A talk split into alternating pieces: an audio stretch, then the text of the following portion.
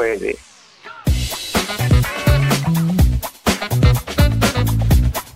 17 minutos pasaron de las eh, 10 de la mañana, 16 grados 4 décimas es la temperatura en la ciudad de Buenos Aires. Hay mucha repercusión de la participación de Artiuk y hay mucha repercusión en la gente también que empieza a contarnos sus primeras impresiones, pero no de, no sé, le- mi primera impresión cuando conocí a mi pareja. Son todos contra nosotros. No, hay, hay un par de historias interesantes, ¿eh? Ah, muy en bien. un rato leemos si quieres. Ah, perfecto. No, yo lo que estoy leyendo es, me caías como el orto. eh, A mí me gustó mucho un mensaje que mm, dice, durante mucho tiempo pensé que Amorín era cazón y asociaba los malos chistes con la cara de Seba.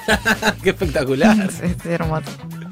Y eh, también hay internas dentro del grupo de Crónica Anunciada en este momento, porque claro, Artiuk vino y tiró caca para todos lados. Sí. O sea, no- no- Salvo a- mí, salí invicta. Sí, raro eso. Raro, raro. raro.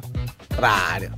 Eh, a, a mí me tiró un balde de caca y después empezó a repartir. A Cazón le dijo nabo, a Nati le dijo violenta, a, Na- a Juli le dijo cheta y concheta. a Juli le dijo concheta. Eh, la única salió más o menos ilesa fue Poli y Agus López Núñez, pero Agus López Núñez no sabe caer mal. No. O sea, no, no nació la persona que tuvo una mala primera impresión de Agustín López Núñez directamente. Estoy muy de acuerdo con tu definición. Absolutamente. Bueno, eh, seguimos esperando tu mensaje en la aplicación de Futurock con el hashtag Crónica Anunciada, pero ahora nos vamos a charlar con Poli Sabatés de una noticia eh, que causó mucho revuelo ayer, mucho impacto eh, respecto a Globo, ¿no? Porque Globo finalmente no es que se va del país, sino que va a ser comprada a nivel regional por eh, Delivery Hero, me dijiste que era. Delivery Hero, eh, por pedido ya, digamos. La gran pregunta es qué va a pasar con eh, los repartidores de Globo, ¿no, Polita? Claro, exactamente. Ayer se dio durante unas horas esa confusión, en parte porque, bueno, les repartidores recibieron una comunicación de Globo que decía textual, eh, estimado o estimada tal, nombre de la persona, nos dirigimos a ti para comunicarte que Globo ha tomado la decisión de cerrar sus operaciones en Argentina en las próximas semanas. Esto ha sido una decisión de la compañía para enfocar los recursos en otros mercados en donde Globo cuenta con una posición de liderazgo en el mercado y esa comunicación decía todos los repartidores recibirán la totalidad de pagos pendientes siguiendo nuestros términos y condiciones.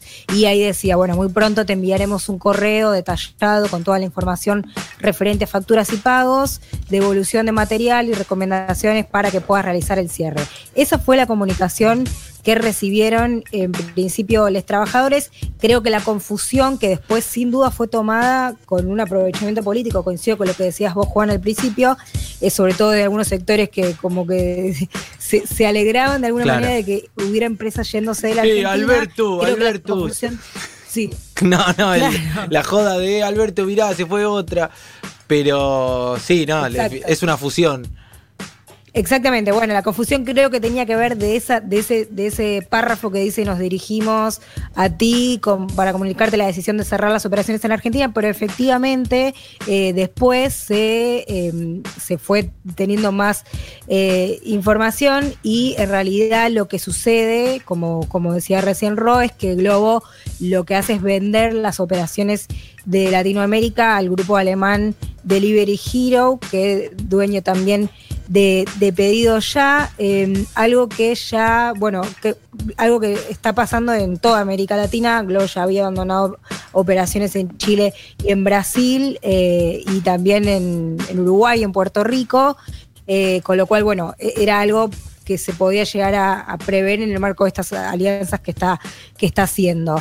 Eh, por supuesto, bueno, lo, lo- la, la primera pregunta tiene que ver con, más allá del modelo de negocios, con eh, qué pasa con los trabajadores y las trabajadoras, esto que decían ustedes, porque esa comunicación que yo les leía fue la que recibieron, eh, que dice textual, repito, muy pronto te enviaremos un correo detallado con toda la información referente a facturas y pagos eh, para que puedas realizar el cierre adecuado. Si alguien recibe eso, desde luego que lo que, lo que intuye y lo que cree es que eh, está haciendo, eh, eh, está perdiendo su fuente de trabajo, ¿no?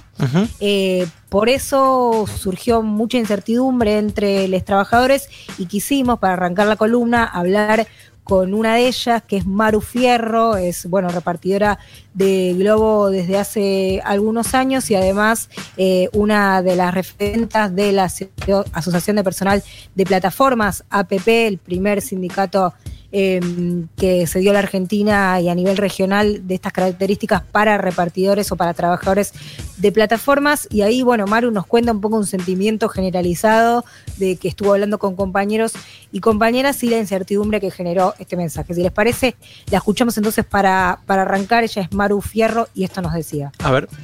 Los trabajadores de plataformas estamos bastante consternados con todo lo que está pasando. Nos enteramos vía mail que Globo cierra sus operaciones en Argentina sin demasiado detalle. Básicamente nos enviaron un link para inscribirnos en la página de pedido ya, pero la realidad es que no tenemos ninguna garantía de que la empresa nos contrate a todos los repartidores que hoy estamos trabajando para Globo. Eh, somos miles de familias que hoy dependemos de este trabajo como único ingreso y prácticamente nos estamos quedando en la calle. La verdad es que apelamos a la buena voluntad de pedido ya para cumplir con la ley y bueno, que alguien responda por los trabajadores.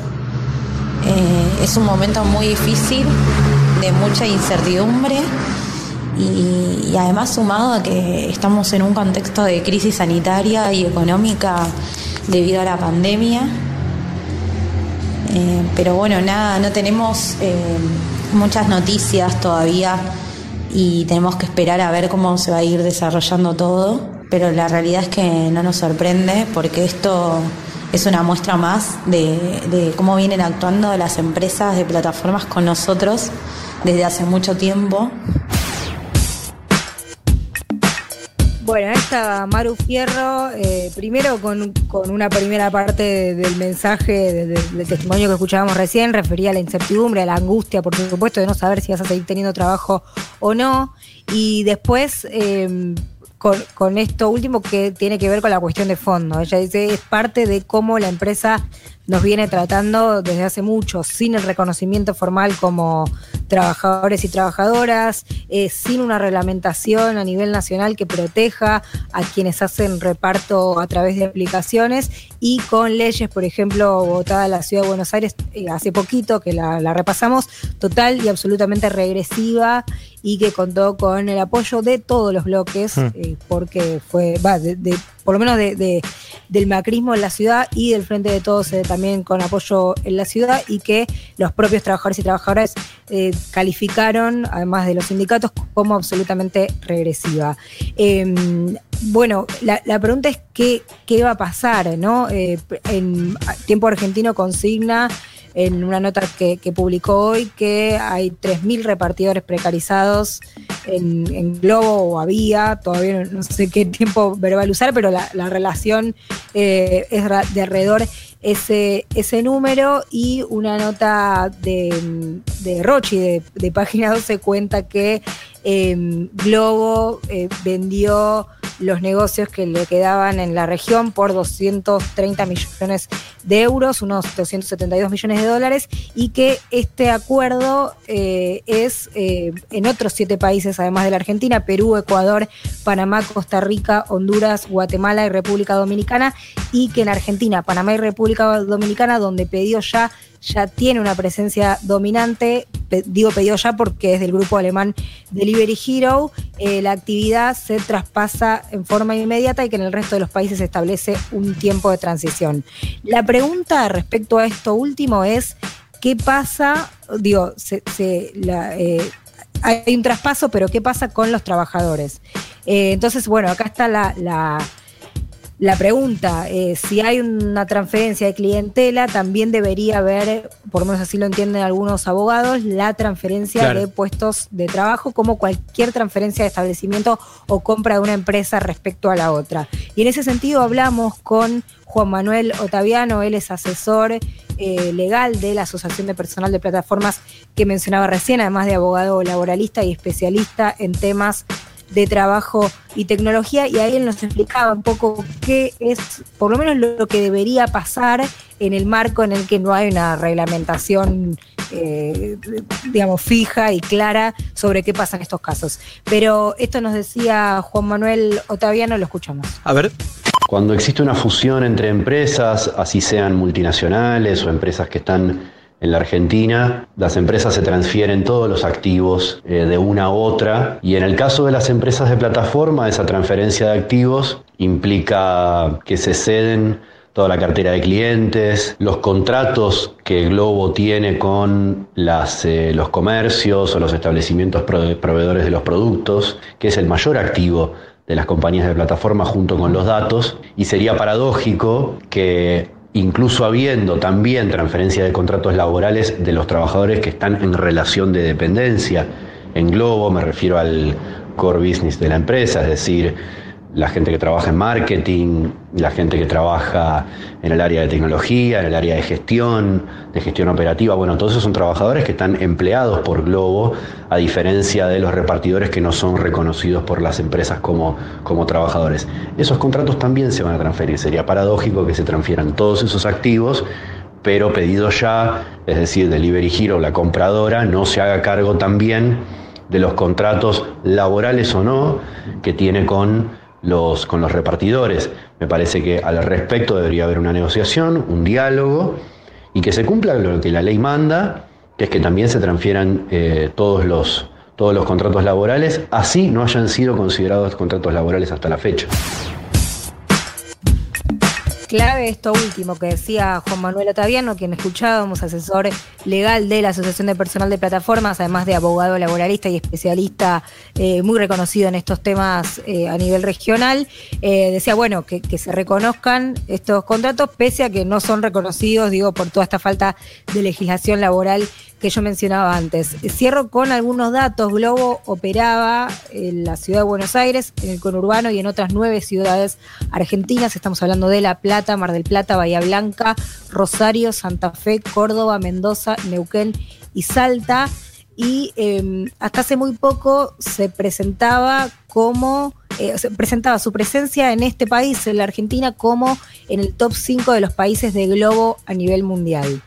Eh, digo esto porque, bueno, esta movida que, fue presentada como efecto de la crisis económica y de las últimas medidas cambiarias, en realidad es otro movimiento más en un proceso de concentración en el mercado global de las apps de deliveries y eh, este dato me parece muy fundamental. El mes pasado Delivery Hero, cuenta tiempo argentino, había adquirido el servicio de entregas de alimentos InstaShop en Medio Oriente, una de las más grandes, y en los países árabes eh, norafricanos. Eh, y en diciembre la mayoría accionaria también de Wuha Brothers Cop, una app de Corea del Sur, con lo tal con, lo cual hay una expansión global de esta compañía alemana y debe ser leída en este contexto esta, esta movida, pero bueno, más allá de eso, lo que importa o lo que nos importa a nosotros es qué va a pasar con los trabajadores porque lo que sí queda en el país, y está claro, es la precarización. Entonces, no importa quién se va, quién venga, o por lo menos importa a otro nivel del análisis, sino que lo que importa es cómo quedan los trabajadores y bueno, vamos a seguir el tema, pero por lo menos pudimos escuchar hoy estos testimonios que abren un panorama de qué, de, qué están viviendo hoy y qué es lo que debería pasar en los próximos días. Sí, totalmente. Ahora, eh, Poli abre un poco la, la pregunta. ¿Hace cuánto que venimos hablando y diciendo que era necesaria o que por lo menos parece necesaria la intervención del Ministerio de Trabajo o del Congreso para darle un marco regulatorio a este tipo de, laburos que claramente ha crecido muchísimo en, los últimos tiempos y que eh, tiene condiciones realmente eh, preocupantes de, trabajo, digamos. No, no están muy regulados que digamos. Y, y el Ministerio de Trabajo en medio de todo esto no parece estar demasiado activo, ¿no? No, absolutamente. Por lo menos, eh, bueno, desde 2018 que, que, activamente se está en agenda estos temas, más allá de que se venían estudiando y había unos pequeños eh, indicios de, organización respecto al tema y de sistematización de los debates en torno a él, pero por lo menos desde 2018 fuerte se está hablando, porque está el problema concreto en la Argentina y en la región, de la necesidad de una legislación. Hubo intentos, por supuesto, siempre el lobby empresario y también algunas dudas de Em, eh, algunos sindicatos tradicionales hacen que estas reglamentaciones, estas discusiones se demoren cada vez más, que no sean prioritarias en la agenda de trabajo, pero me parece que queda claro, ya, ya, ya estaba claro, pero digo, ahora eh, se refuerza más la necesidad de una legislación eh, en relación a esto, y sí, como vos decís, me parece que eh, lo- los pasa los problemas, pero las soluciones está- nunca, nunca están llegando. Totalmente. Vamos a seguir de cerca, por supuesto, este tema. Excelente, como siempre, Poli Sabatés en Crónica Anunciada. La realidad nos atraviesa, nos duele, nos moviliza. Crónica Anunciada. Otro periodismo es posible.